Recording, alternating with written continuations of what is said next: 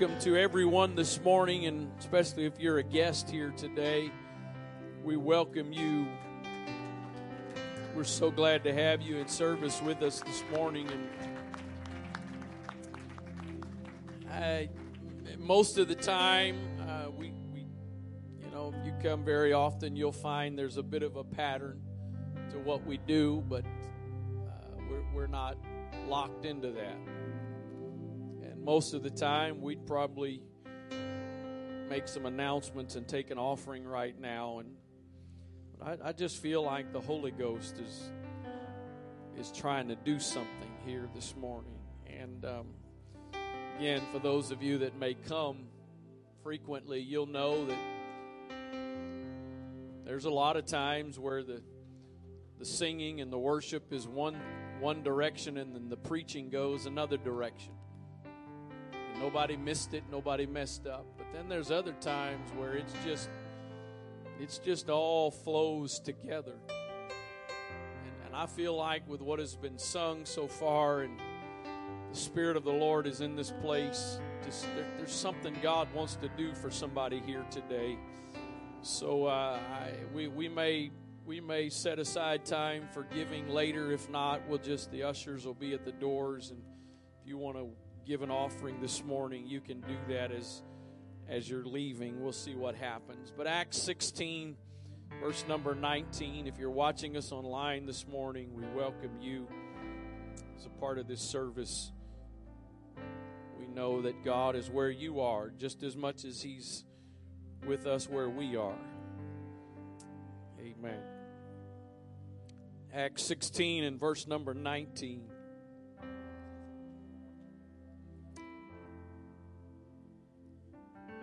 When her masters let me let me bump back up to 16 that way you'll get a little context of what that's referring to. And it came to pass as we went to prayer a certain damsel possessed with a spirit of divination met us which brought her masters much gain by soothsaying. The same followed Paul and us and cried saying these men are the servants of the most high God which show unto us the way of salvation. It's pretty amazing when the devil confirms who you are. And this did she many days, but Paul, being grieved, turned. He, he had enough. Paul finally had enough, and he turned and he said to the Spirit, I command thee in the name of Jesus Christ to come out of her. And he came out of he came out the same hour. And when her masters, those that were making money off of her, when they saw that the hope of their gains was gone, they caught Paul and Silas and drew them into the marketplace under the rulers. It's not the message, but let me just pause for a moment and tell somebody not everybody's going to celebrate what God does through you. Not everybody's going to be excited about the way God uses you if it messes up their plans. They drew them into the marketplace under the rulers and brought them to the magistrates, saying, These men, being Jews, sorry, there's a ant or a spider crawling under the glass here. My little bit of ADD got me there. Verse 19 again.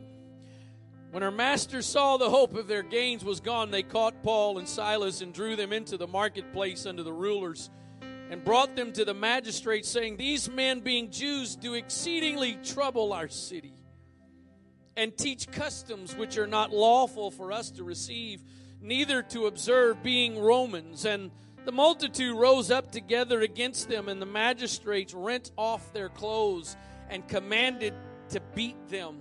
And when they had laid many stripes upon them, they cast them into prison, charging the jailer to keep them safely. Who, having received such a charge, thrust them into the inner prison and made their feet fast in the stocks. And at midnight, and at midnight, Paul and Silas prayed and sang praises unto God, and the prisoners heard them. And suddenly, and suddenly, there was a great earthquake, so that the foundations of the prison were shaken, and immediately all doors, all the doors were open, and everyone's bands were loose. I want to preach to you a little bit this morning, and I'm not here to preach a sermon to you. I'm here to deliver a message, and I believe that the Holy Ghost wants to do something beyond what has already been done in this place. And I pray that as the Word of God is preached over the next little bit, that there will be some faith that is released in your heart and your spirit. I, I, I feel like there's some of you here this morning. You, you've heard the songs that have been sung, and, and, and, and they're resonating with you, but there's just a little bit of a struggle to believe. And so I, I'm trusting that the Word of God this morning in the in the next few moments, if you'll let it, is going to build some faith. And, and, and, and then in a little bit, if you'll if you'll release that faith and make a connection, then the Holy Ghost is going to do some things in some lives in this place today. So I, I want to preach to you for a few minutes this morning, just simply at midnight at midnight. God, I know that your presence is in this place. I know that your spirit is moving in this place. God, I feel it, I see it, I sense it, and I know and I believe that there is a work you've come to do here today. God, we haven't come this morning to punch the clock on a religious activity and just go through the motions so we can say we went to church. But we have come to encounter your presence, your spirit. We've come, God, to receive something from you today. Father, I come against every spirit of doubt and unbelief, every spirit of fear, every spirit of condemnation that would war against any heart and any mind in this place. Lord, you said that if we've got faith the size of a mustard seed, we could say to a mountain, Be removed, and it would have to obey. So, God, we don't need a whole lot of faith this morning to receive from you. We just need a little bit of faith that we mix with your word, and anything is possible. Anything is possible with you. God, I trust you this morning. I want to be a messenger. I don't want to preach a sermon, God. I, I don't want to just take time to say words from your word, but I want to be a messenger this morning from you. In the name of the Lord Jesus Christ, Jesus' name, amen. God bless you. You may be seated. I, want to. I want to remind some of you just in the in the course of the last several months and and especially with regards, my wife has gone through some neck issues since February, ended up having surgery and and and and, and going through reco- and recovering now and, and getting better and but throughout that time I, I, I preached several times uh, some some something along the lines different ways different different passages but but we we we, we don't always get from God what we want he doesn't always answer our prayers the way we want Him to answer. And, and one of the biggest challenges I think we face is learning to trust in God. That whatever He does or whatever He does not do is for our good. That if guy I pray and ask God for something and He doesn't answer the way I ask Him to do it, it's not because He doesn't love me. It's not because He's punishing me. It's because He's doing what is best for me. And, and, and, and we prayed many times the last several months for healing and, and believed and trusted, and it, it didn't happen in an instant. It didn't happen in a moment. It, it seems, I know some may not agree with this statement, but I'm sorry. It, I, I, I believe it. And it, God, used, God used some surgeons to do some things to help that process. But, but, but I, I've also, I, I've come this morning to preach the other side of the coin, though that just because God doesn't always do it, just because God doesn't always intervene, He can. And there are times that He does. I, I don't want to get so realistic in my approach to my walk with God that I lose faith that in just a single moment, with just a single touch, God has the ability to turn any circumstance and any situation around. So I, I, want you to notice something. First of all, I, I want you to notice that, that Paul and Silas prayed. But but I, I, I am pretty sure, and, and I can't I can't show you this, I can't point you to the to verses that tell us what they prayed. But, but I feel like, based on some principles, I can tell you what I'm pretty sure they did not pray. I am pretty sure that they did not pray Oh God, we, we, we, here we are in such terrible circumstances and we are in such difficult situations. Our, our backs are hurting because of the beatings we took and, and we're uncomfortable in prison and these stocks on our feet and, and, and, and we want to get back to our family. We want to get back to life the way we like it. So would you, I, I don't, I, I'm, I'm pretty certain I'm, I'm pretty certain because when I read throughout the book of Acts other similar situations and, and some of the prayers that were prayed, I, I find that the prayers that were prayed were not for personal comfort and convenience.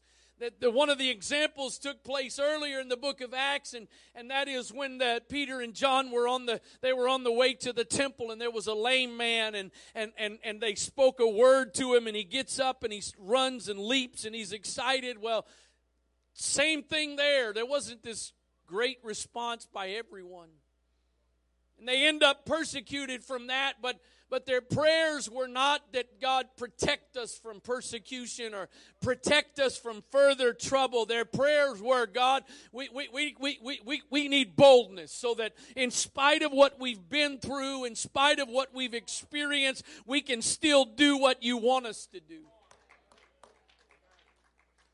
So I'm pretty sure that the prayers that they prayed were not just simply prayers that were self serving prayers.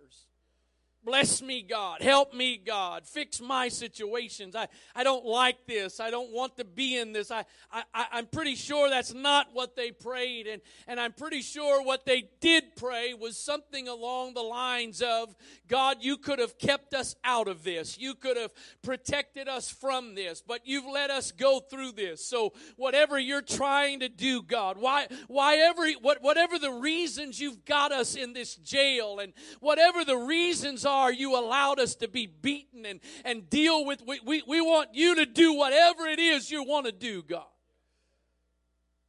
Bible tells us in the book of James that, that you have not because you ask not.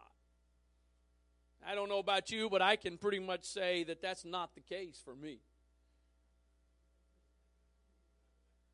You may not have it because you haven't asked, but I don't the reason I don't have it is not because I haven't asked.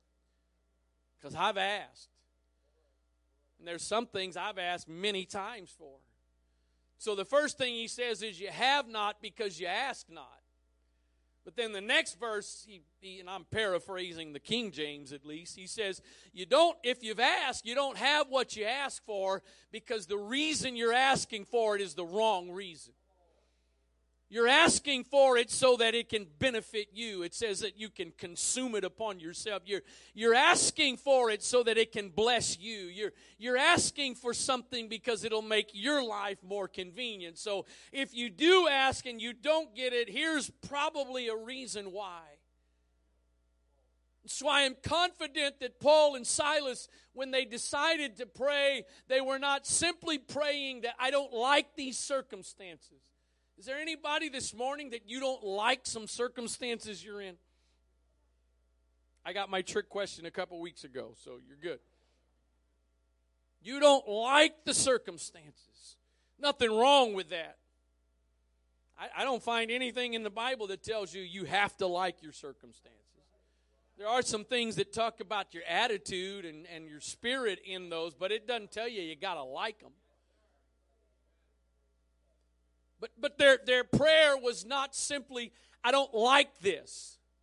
I don't like what I'm dealing with. I don't like what I'm I don't like the pain. I, I don't like this the suffering. That that wasn't the purpose. I, I am I am confident. I, I real again I can't point to Scripture and read their prayer, but I am confident that whatever it was they were praying was for the purpose and the sake of the kingdom, or, or it was for the sake of somebody else. There, there may have been a chance what they were praying was, God, that there must be somebody in this jail that you're trying to reach. There must be somebody else in this jail that, that you put us in this jail to be able to reach. Maybe some of you feel like you're in jail and all you're wanting to do is get out of jail. And God's going, I've tried to put you there because you already know me. You already got my peace and, and you already have a relationship with me. But there's somebody in the same circumstances that doesn't have what you have. Well, the first thing they did was they, they prayed. They prayed. But again, it, it wasn't wasn't a self serving, self centered prayer. I'm, I'm, certain. I'm certain because of what happened in the next verse, I'm certain that their prayer was not just for themselves. And, and, and the other thing they did was they didn't just pray, they, they then sang praises. Many of us are really good with praying. We don't mind praying over and over and over and over. But they prayed, but but they didn't pray very. I, I heard brother, uh, brother brother Mark Morgan preached Friday night at Apostolic Conference in Mississippi. Uh, we were down there for part of it and had to leave Friday afternoon. We missed the service, but I was listening to the message he preached Friday night. I was listening to it yesterday, and he told about a story. Uh, he was pastoring in a, in in, uh, in Oklahoma, and there was a there was a lady in the church that got sick. She was on life support, and and uh, I I think it may have been her husband, but it was a relative came to him and said, uh, you know, brother Morgan, this she's on life support. She's not going to make it. And, and when he said that, the Lord spoke to him and said, she's going to live. She's not going to die. And he went to the hospital that little bit later. It was a Sunday morning. Went a little bit later to the hospital. And, and he walked into the bedroom and he basically walked up to the bed and said a few words, spoke life into her, and he said, I just walk right out. wasn't some wrestling match with God. It wasn't some strenuous, stressful thing. I don't know, maybe Paul and Silas, maybe their prayers were a little bit more intense than that, but maybe their prayers were just a simple few words. I don't think your faith in what you're praying is measured by the intensity of your prayer. you, you, you might be intense with it, but you also may, with absolute faith and confidence, just pray a simple little prayer, no emotion, no hype. You just may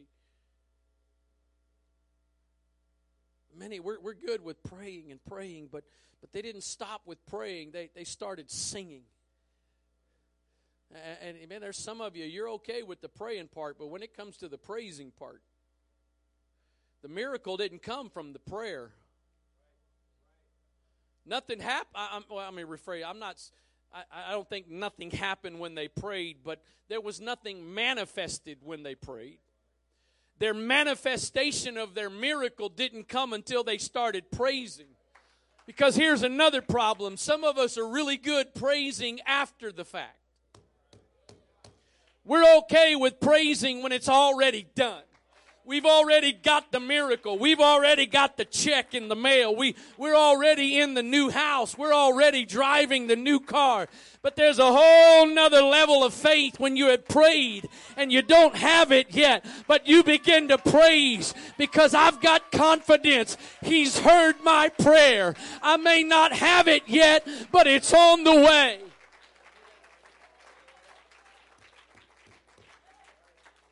You know what's amazing? I, I, I really wasn't, when I started a few minutes ago, I wasn't planning to preach very long, but, but we'll see. We'll see. There's so many things, you know, you and I are in a generation in which the amount of excuses for not believing in a God and trusting in spiritual things is as, there, there's as little of excuse as ever. I don't agree with that. Are you kidding me? We, we, we, we talk all the time to people we can't see.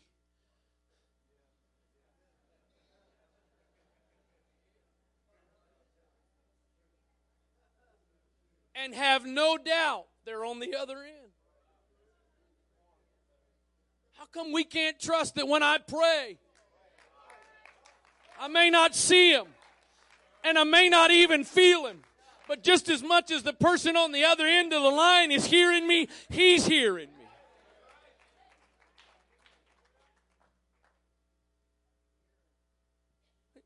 I mean, there's there's so many. We just we're, we're just a little more selective with where we put our faith. Isn't it? A, how many of you? How many have you ever flown before? You've flown? How many of you, before you fly, do you, do, do you stop at the cockpit on your way into the plane and interview the pilot? How much sleep did you get last night? Let me smell your breath. Make sure you got no alcohol on your breath. You in a good mood? Battling depression? Let me let me see your license. I've flown many times, never one time. I go sit, I put my life in the hands of a complete stranger. You mean to tell me you can't trust in a God who gave his life for you? Was willing to suffer, and you, you think you, you can trust a pilot, but you can't trust him? And, if I if if if I told you if I owed you money, Josh, or I just decided out of the kindness of my heart because you're such an awesome guy, I was just going to send you. If I told you that that I was going to send you a check for for five hundred dollars, and and I told you, I told you, and I, and I I texted you. I said, hey, just want you to know, I just put the check in the mail. What'd you say? I'm pretty excited. You're pretty excited but you don't have the check.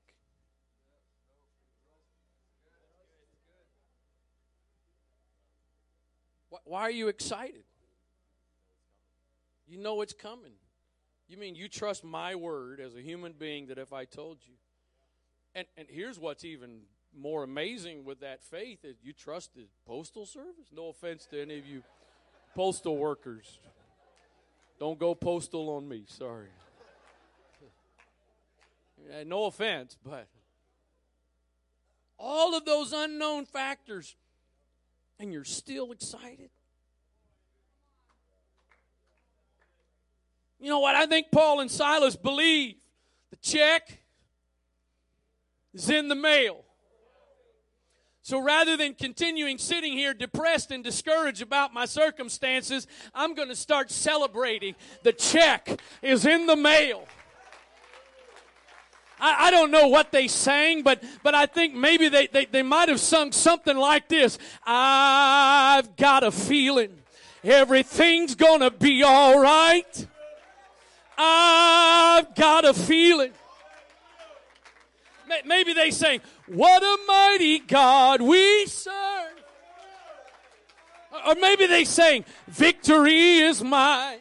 Victory is mine. I don't know what they sang, but, but they went from praying to singing. And when they began to sing, something began to happen. That, that's why, that's why that's why we don't start service with singing just as a religious ritual and a religious exercise. We do that because first of all, that's one of the ways we enter into His gates and into His courts. But I also know that just when we sing, something can happen.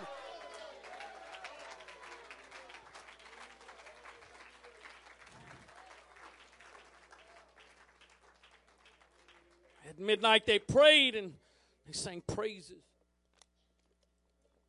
I, I, this was the other thing I thought I would mention or had in my notes. I wasn't prepared to mention the other, but, but, but that message yesterday, or I was listening to yesterday, of Brother Morgan, he made this statement that anywhere you find a reference in the scripture to the power of God, it is always connected to God's purpose.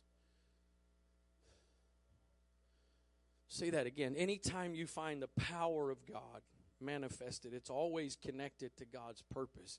And let me tell you one thing absolutely for sure God's purpose is never your pleasure. God's priority for what He does for you is never about your pleasure. It's never about making you happy. It's never about making you feel good. Here's what I can guarantee part of God's purpose always is. And we know that all things work together for good to them that love God, to them who are called according to his purpose. And so I, I, all I can trust is, is that his purpose is always for my good. And that's, that's another reason why I don't think that their prayers were self centered prayers. Because the manifestation of God's power would not have simply been for their personal convenience.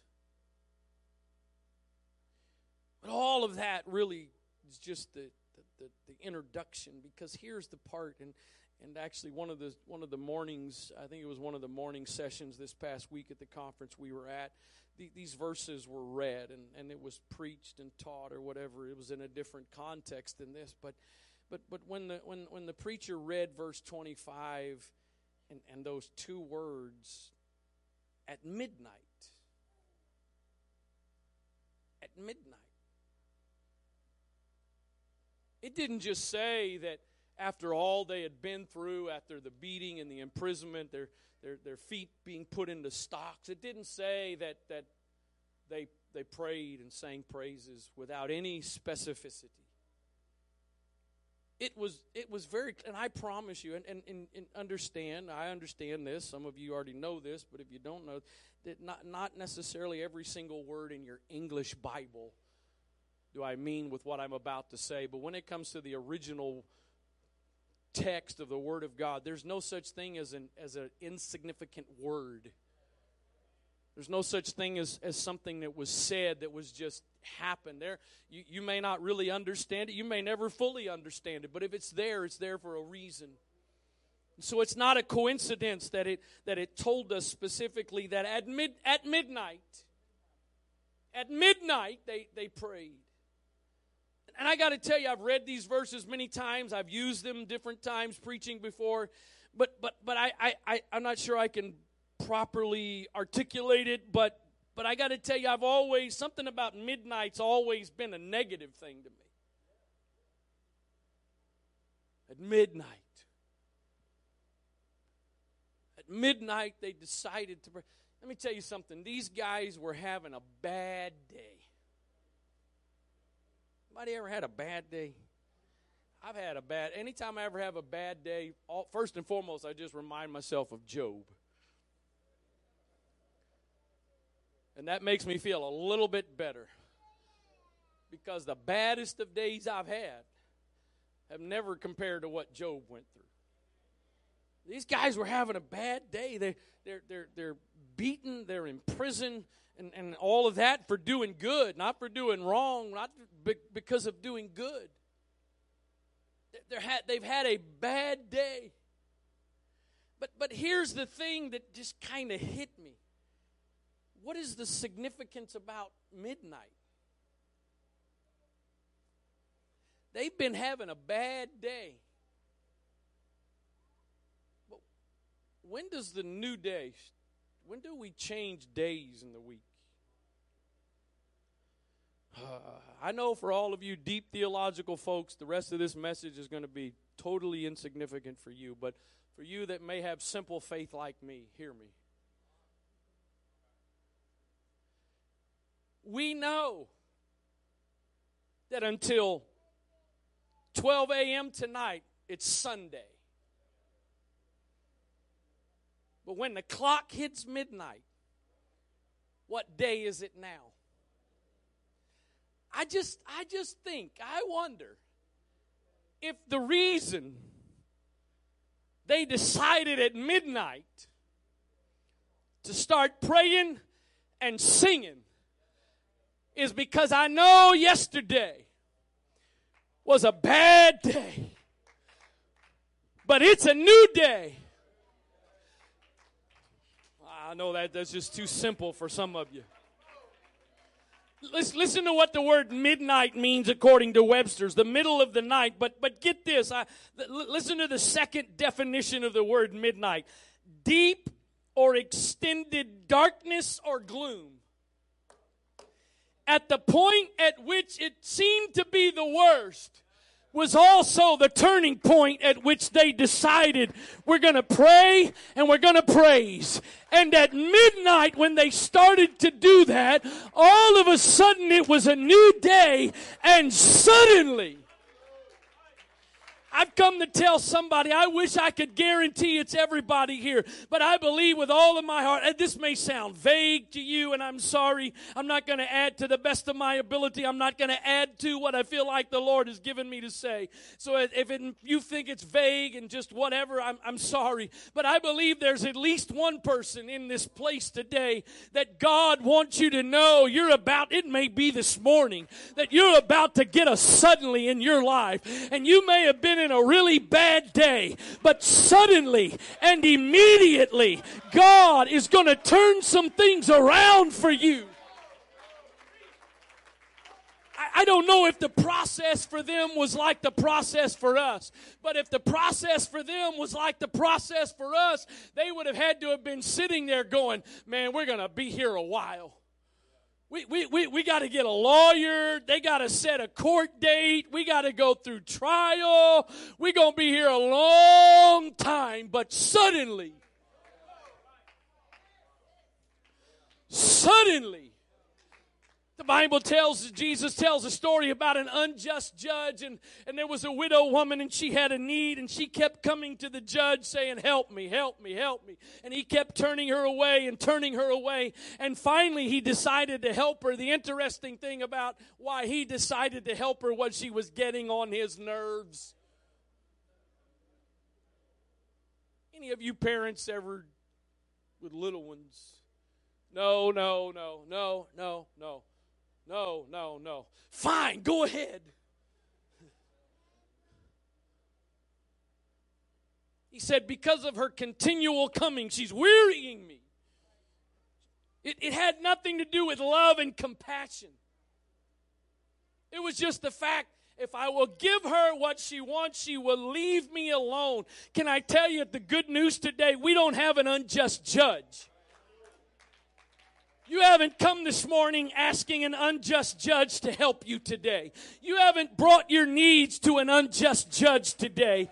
If he hasn't responded yet, it's not because of the same reason that judge hasn't responded, because he is a loving heavenly father but, but here is the point that I want to I want to share with you from that story is the Bible says that after all we don't know exactly but after all the time that he kept putting her off and putting her off the Bible says when he finally responded he did it speedily. Some of you have been going through some stuff for a long time. Can you can I tell you today, will you please hear me today? It doesn't take God as long to get you out of it as it's taken you to go through it. Some of you are getting discouraged and depressed because you've been going through it for so long. You're now going, oh my goodness. When God decides to finally turn this around, look at how much longer I've got to go through it. No, it can be a suddenly and an immediately. In a single moment, God can turn some things around for you and you're not going to even understand how it was possible, but it was the right time. I, I, am telling you, I, I, the, the, the, pendulum has swung a little bit this week. Those of you that are around, you, you may, maybe because I, I, have tried, I've tried since the very beginning of, of, of, preaching, which is 30 plus years ago. I, my, my, one of my number one goals was always I, I wanted my preaching and my teaching to be real. I, I didn't want it to be fake, fluffy stuff. I didn't just want to tell you things that sounded good so you'd feel good and but then find out I wasn't telling you the truth. But I will acknowledge there have been times, and maybe these last couple of months is one of those times where, Brother Barr, I've been so focused on making sure I was being real that I've gotten a little bit too far away from the fact that even if He doesn't always do it, He can. Even if He doesn't always heal, He can.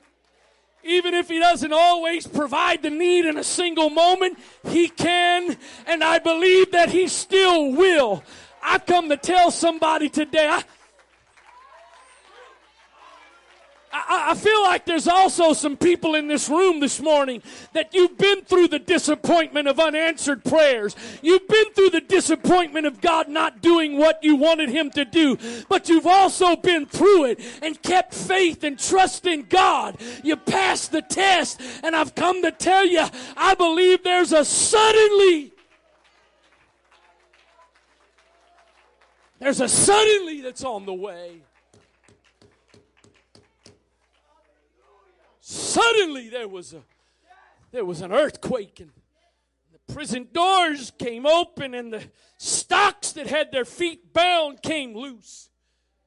Suddenly. Suddenly. Maybe maybe some of you are just one prayer and praise away but one prayer away that's a prayer that's not about just because you're uncomfortable or unhappy, but one prayer that says, God, uh, uh, okay, God, here's, here's some reasons I'm asking you to do this, and it's not, and I don't mean tricking God into it. I've tried to trick God into a bunch of things. You can trick people into things, man. You can. Anybody besides me ever tried to use God's word against him? Anybody? Come on y'all ain't all that sanctified. Holy, come on.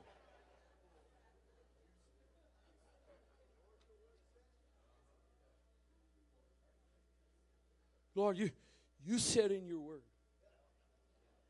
Here's one of those things I've used before, which, if I'm not mistaken, I don't think it's actually in there the way we say it. I think it might be in there a little bit, but but here, here's what, Lord, you promised you would never put anything on me greater than I could bear. So, you know what? I've reached the place with some things in my life at times where I was done with it. I was, I was finished with it. So I went to pray. I got that little sad, pouty face. I don't know why we always have painful looking faces in church. I'm not talking to the guests, I'm talking to the people that come. I mean, I've, I've been born and raised in this thing. And I still stand up here and look at some of y'all going, I don't know what you got, but I don't want it. Faces all twisted up and contorted. I mean, there's a time and a place for that, but not every service. That ain't joy to me. Thank you. Now, I know sometimes you cry, but even when it's tears of joy, it's a little bit different than when it's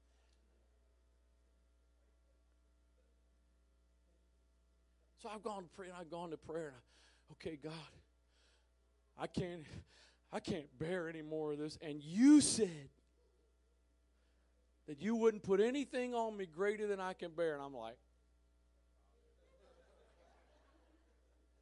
got him now. Got him. That's what. And I leave that prayer, and guess what happens, Brother Tony? It gets worse. Like, hold on a minute. Did we lose connection?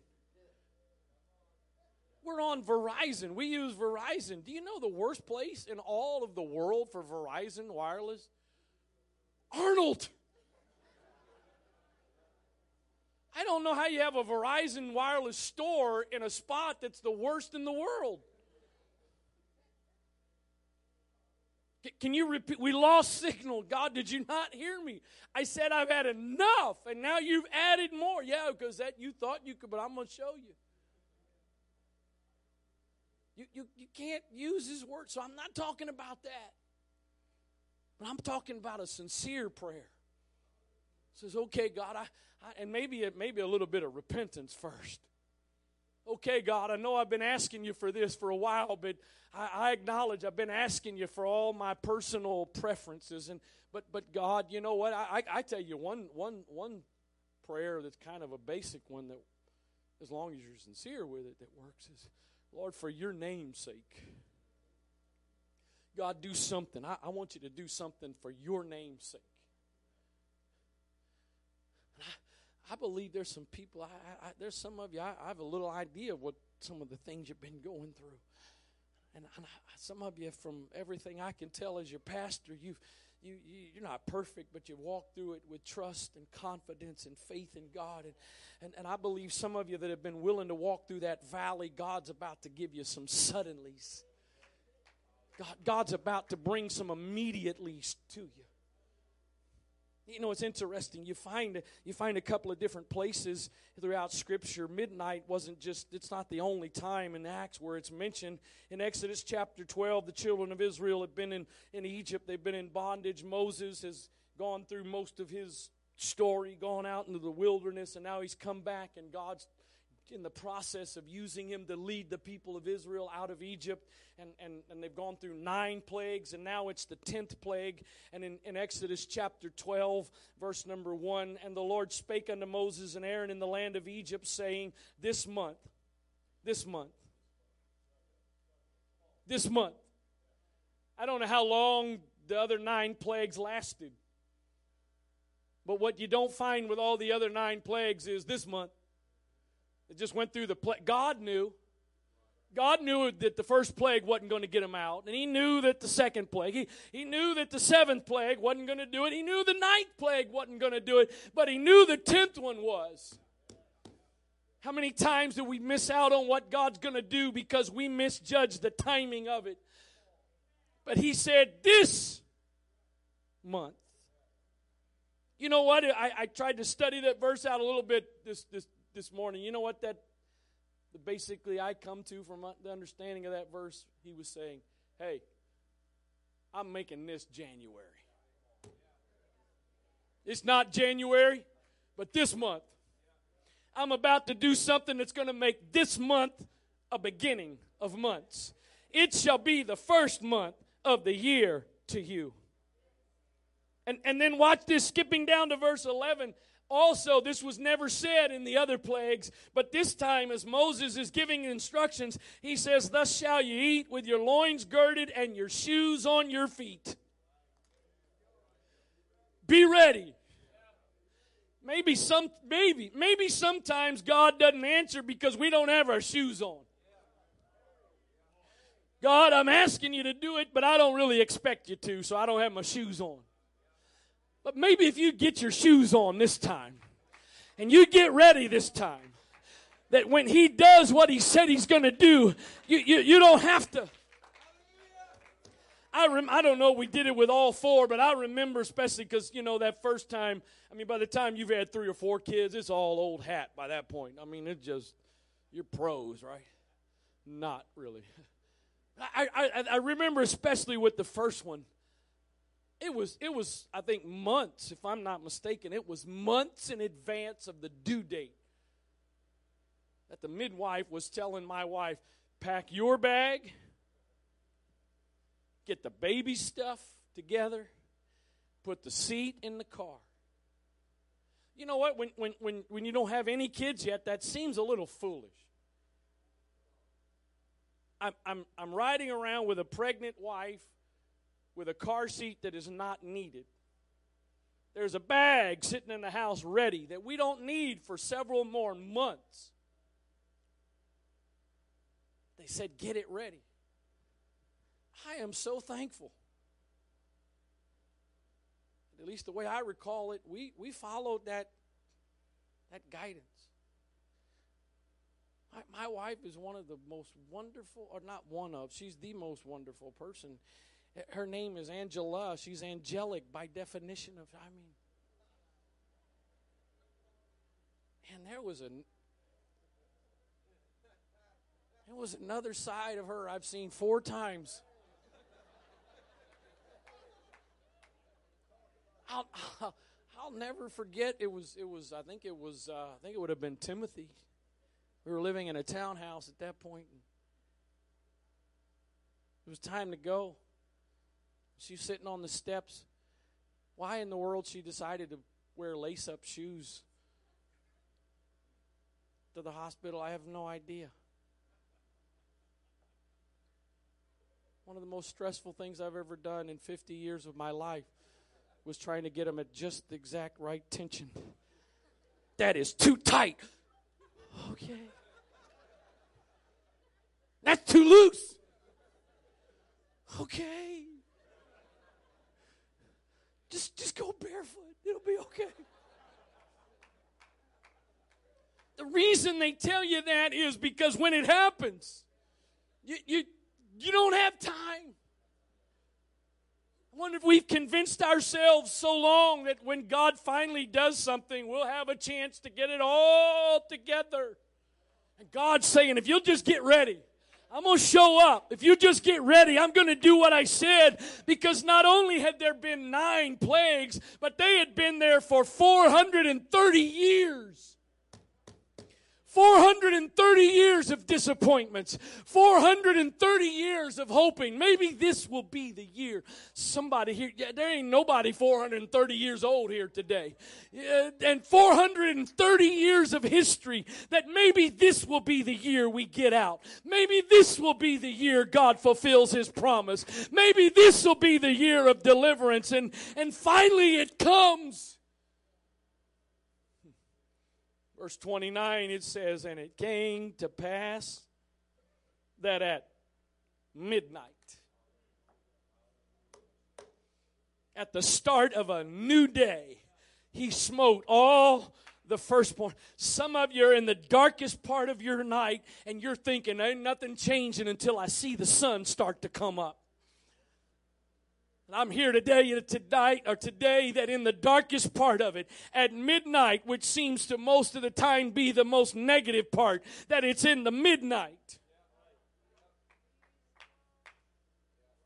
You know, God's bigger than any judge. You do know that, right? Whatever his purpose and plan is, he's bigger. At midnight, at midnight, the Lord smote the firstborn and they come walking out of Egypt. And, and listen to the psalmist, Psalm 119 and verse 62. David says, At midnight I will rise to give thanks unto thee because of thy righteous judgments.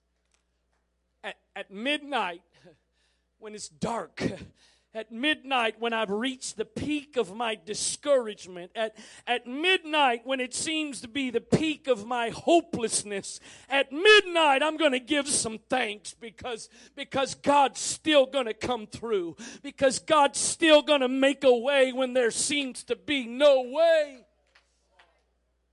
I'm almost done preaching, and, and, and then God's going to keep working.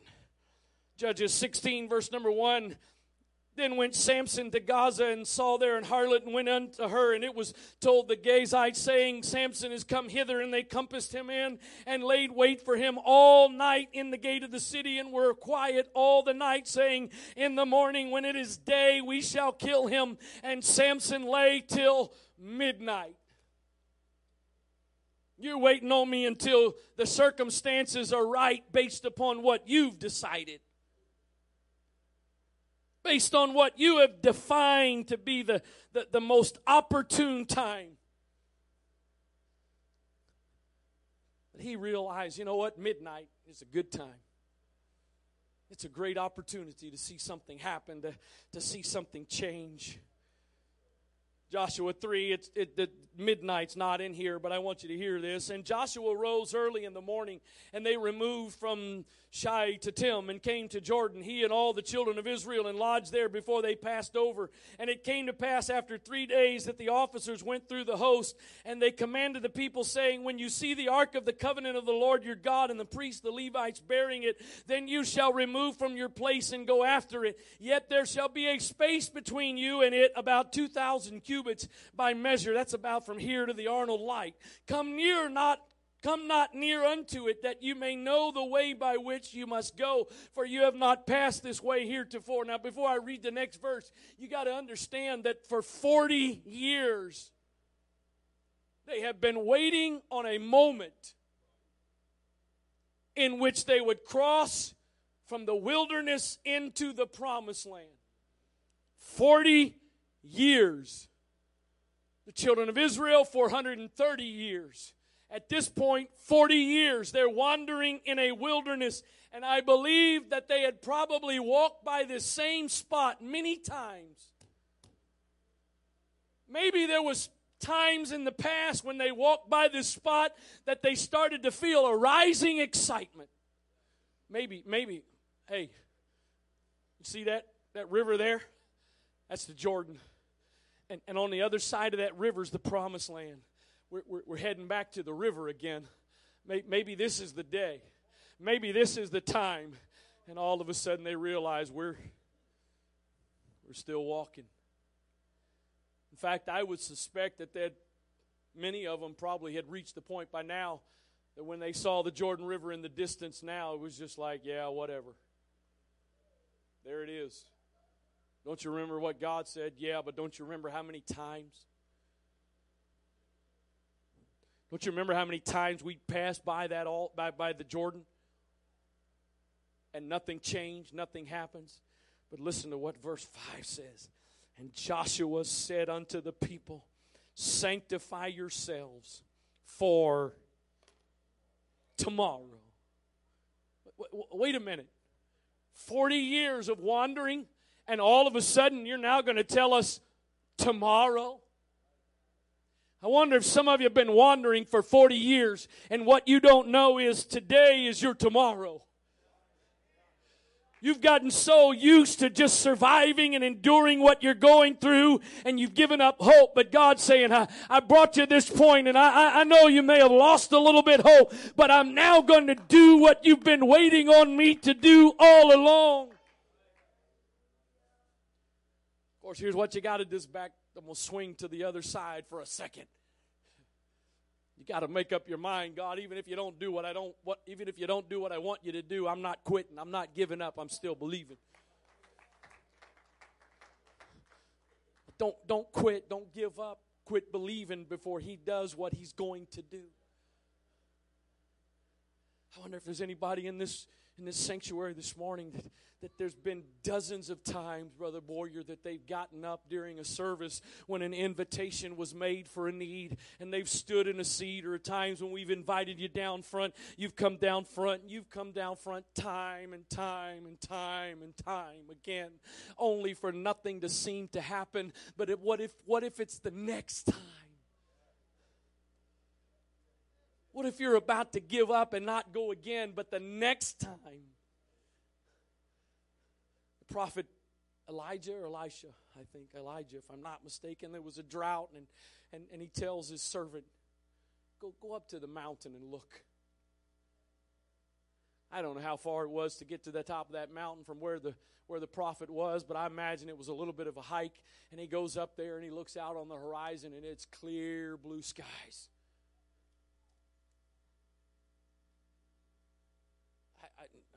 I don't know how many of our family it's affected, but I don't know. It's been a couple of years now. Nathaniel has, I know he's impacted my wife and I with, with a an, an admiration for clouds.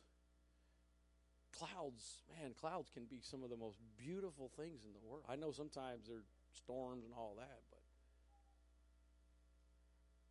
it was nothing.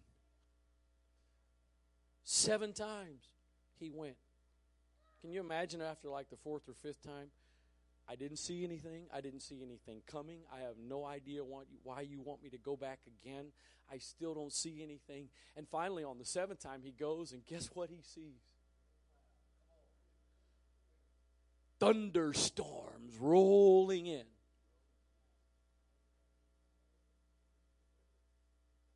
Nope.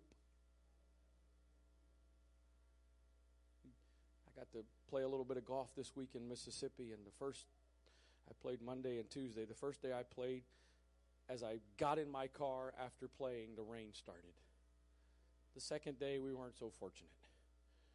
We were on the 12th hole, and it wasn't just the rain that bothered. Anybody hear about those people that got struck by lightning and killed at the White House a week ago? That was all fresh on my mind as I'm hearing this noise in the sky.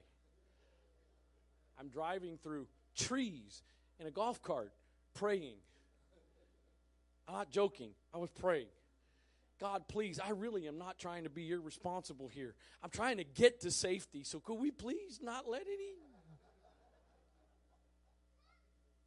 I didn't have to believe for rain in that moment. But the seventh time he goes back and he sees a cloud, but according to the scripture, it's the cloud the size of a man's hand.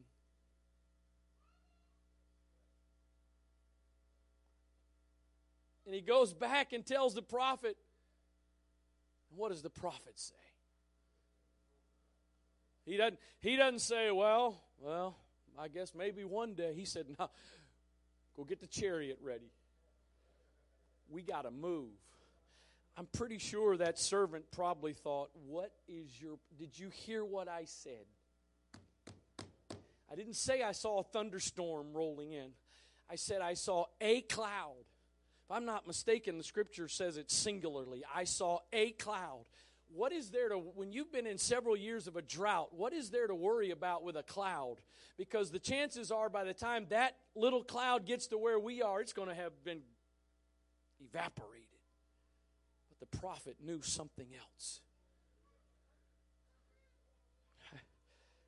I've come to tell somebody today there is a suddenly and an immediately that God's got for you. There, there, I, I, am preaching to some people this morning. Maybe there's some of you guests that this applies to, but but I know for sure there's some of I, there's a few of you. I, I know for a fact there's been some things you've been going through for weeks and months. Some of you have been going through for years. I've come to remind you today God has the ability to suddenly and immediately. I, I think we feel like God's the pilot of a of a C 130. You got to have a lot of runway. That thing moving and off the ground. My God.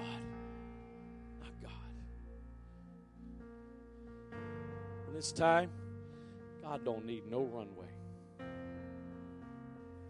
Beam me up, Scotty. In just a moment, in just a moment, He can turn it all around. I, I want you to stand. Boy, this, this next part would be so much easier if there was just all kind of hype and emotion and you were going crazy, but that's okay. Because faith is not about emotion, faith is not about hype. Faith is about a decision that I believe. I believe His Word, I believe Him. So I, I know, I know I don't mean this because of just natural knowledge. I mean it because of what I feel in my spirit today. I, I know there's some people in this place that the Spirit of the Lord is talking to you today. And, and, and so I, I, Uh, it's going to take a little bit of faith. In, in Hebrews, Scripture says that the, the Word did not profit them because it wasn't mixed with faith forgive me. Some of you've heard this so many times, but I just I just want to try to help somebody for a moment. So so so so forgive me. And for all of you true, genuine coffee drinkers, just just humor me for a second. I, I like to drink coffee.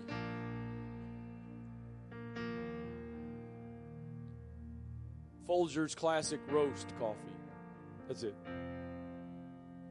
And I like it with cream and sugar and, and, and so if I if I get my cup of coffee and there's the sugar jar and and when you use as much sugar as I do, you don't need a sugar dish, you need a jar. And the cream. I have all the ingredients that I need to get the taste that I want. But if I pick up my cup of coffee and start to drink it before I put the sugar and the cream in the coffee, there is no effect. I know it's simple, but somebody, you got to hear me right now because some of you are going to walk out of here today and accuse the cream of not doing its job. You're going to accuse the sugar of not doing its job. when the problem is you never mixed. I've got to put the cream in the coffee, I got to put the sugar in the coffee, and I got to stir. And when that mixture happens, my coffee, as the King James would say it, is profited by the cream and the sugar. It doesn't matter if this message, and I'm not saying it is, it doesn't matter if this is the greatest message that's ever been preached in the history of mankind this morning. If you, as an individual, do not mix your faith with it, I'm sorry to tell you, it's just a speech that you've heard. But I believe if you will mix your faith, and as I've already said, all it takes is just a little bit of faith if you will mix your faith with the word, then there is something that can happen and you will be profited from the word. I know two have already come, so I give an invitation, whether you're a guest this morning or you come all the time. Is there anybody this morning you can relate to Paul and Silas? You feel like you're in prison right now. You feel like you're bound by circumstances and situations. But if you pray and pray with the right motive and then begin to just leave it in God's hand that this moment right here, right now, there could be a suddenly and an immediately for you today. Come on, I, I, I, may invite people to come pray for you in a moment, but right now, it, it's pretty much just between you and Jesus because you've got to make that step. You've got to reach out with your faith, and maybe you need to do like the man in Scripture said Lord, I believe, help my unbelief. God, I believe in what you can do. I believe in what your power and ability is, but, but I've also got a little bit of doubt. Can I tell you that's not a problem for God this morning? Your faith won't keep God from doing what you need what you need. Your dishonesty may keep God from doing what you need, but your doubt won't keep God from doing what you need. In the name of Jesus. In the name of Jesus. In the name of Jesus. By the power of your spirit today, God. In the name of Jesus. God, I know there's some valleys we got to walk through that take days and weeks and months, and some of them even take years to get through. But God, I know you've also got the power and the ability with one touch, with one one word, in just a single moment, you can turn it all around. I need some believers that'll come and pray. I don't want sympathizers. I don't want sympathizers that'll come and pray. I, I need some believers to come and join with these folks. I need some believers that'll come and join your faith with their faith. That God, right here, right now, there can be a suddenly and an immediately in the middle of the darkness. It doesn't seem like the right timing.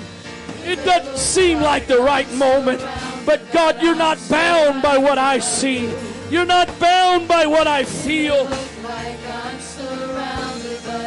In the name of Jesus, in the name of Jesus.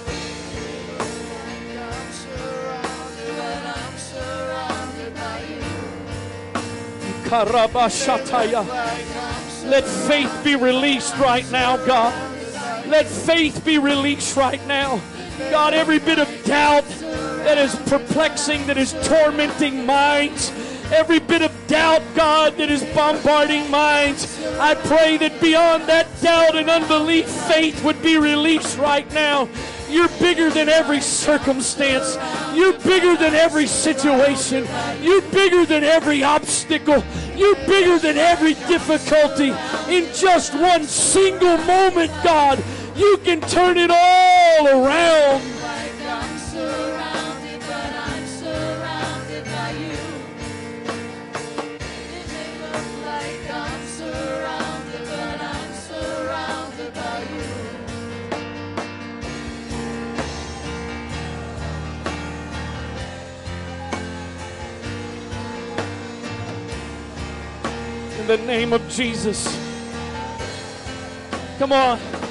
I think some of you are probably hearing that thought. I want to believe you, Pastor. but it just sounds too good to be true. I want to believe what you're saying, but it just sounds too good to be true. Can I tell you that's the voice of the enemy? That's not the voice of a loving God. That's not the voice of the eternal, omnipotent God. I realize from a natural standpoint what I preached to you this morning, it may sound too good to be true, but with God, all things are possible. With God, all things are possible.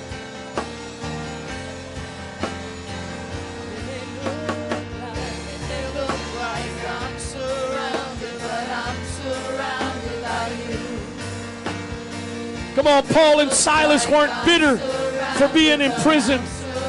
They weren't angry and mad at God for what he was letting them go through. Some of you need to release a little bit of bitterness right now.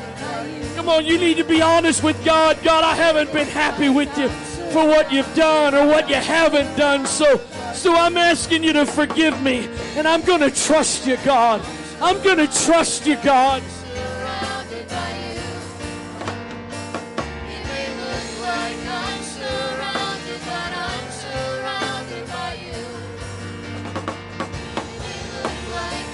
One moment.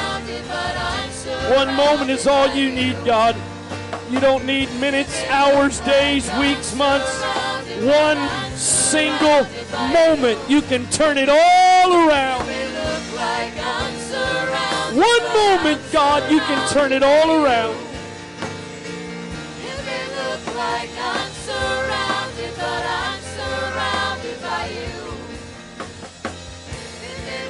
Like I'm surrounded, but I'm surrounded by you. It may look like I'm surrounded, but I'm surrounded by you. It may look like I'm surrounded, In the name of Jesus. In the name of Jesus. Come on, I know some of you know this, but I remind you faith. Faith is the substance of things hoped for the evidence of what I don't see. I need faith because I don't have it yet. I need faith because I don't see it yet. But faith is the substance and the evidence that I'm going to have it. God's going to do it.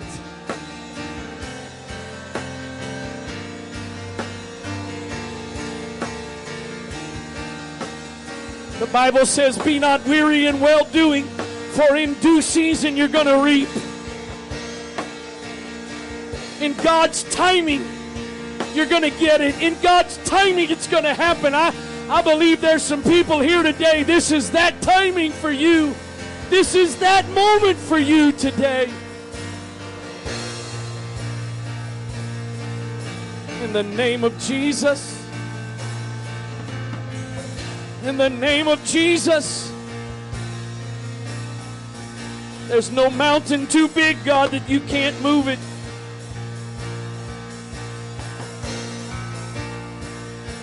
There's no mountain so big, God, that you can't move it.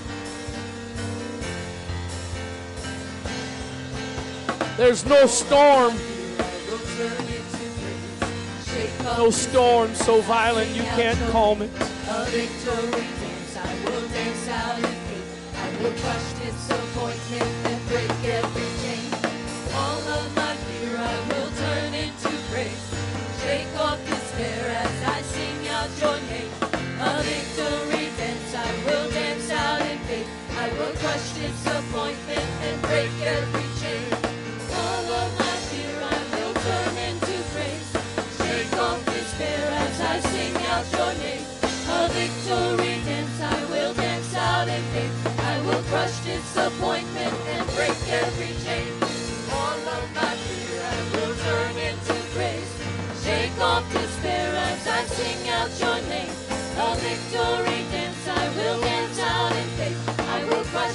Appointment and break every chain. Break every chain. Break every chain. Break every chain. Break every chain. Break every chain. Break every chain. Break every chain. Break every chain. Only one thing he can't do. Show me a mountain he can't move. He's a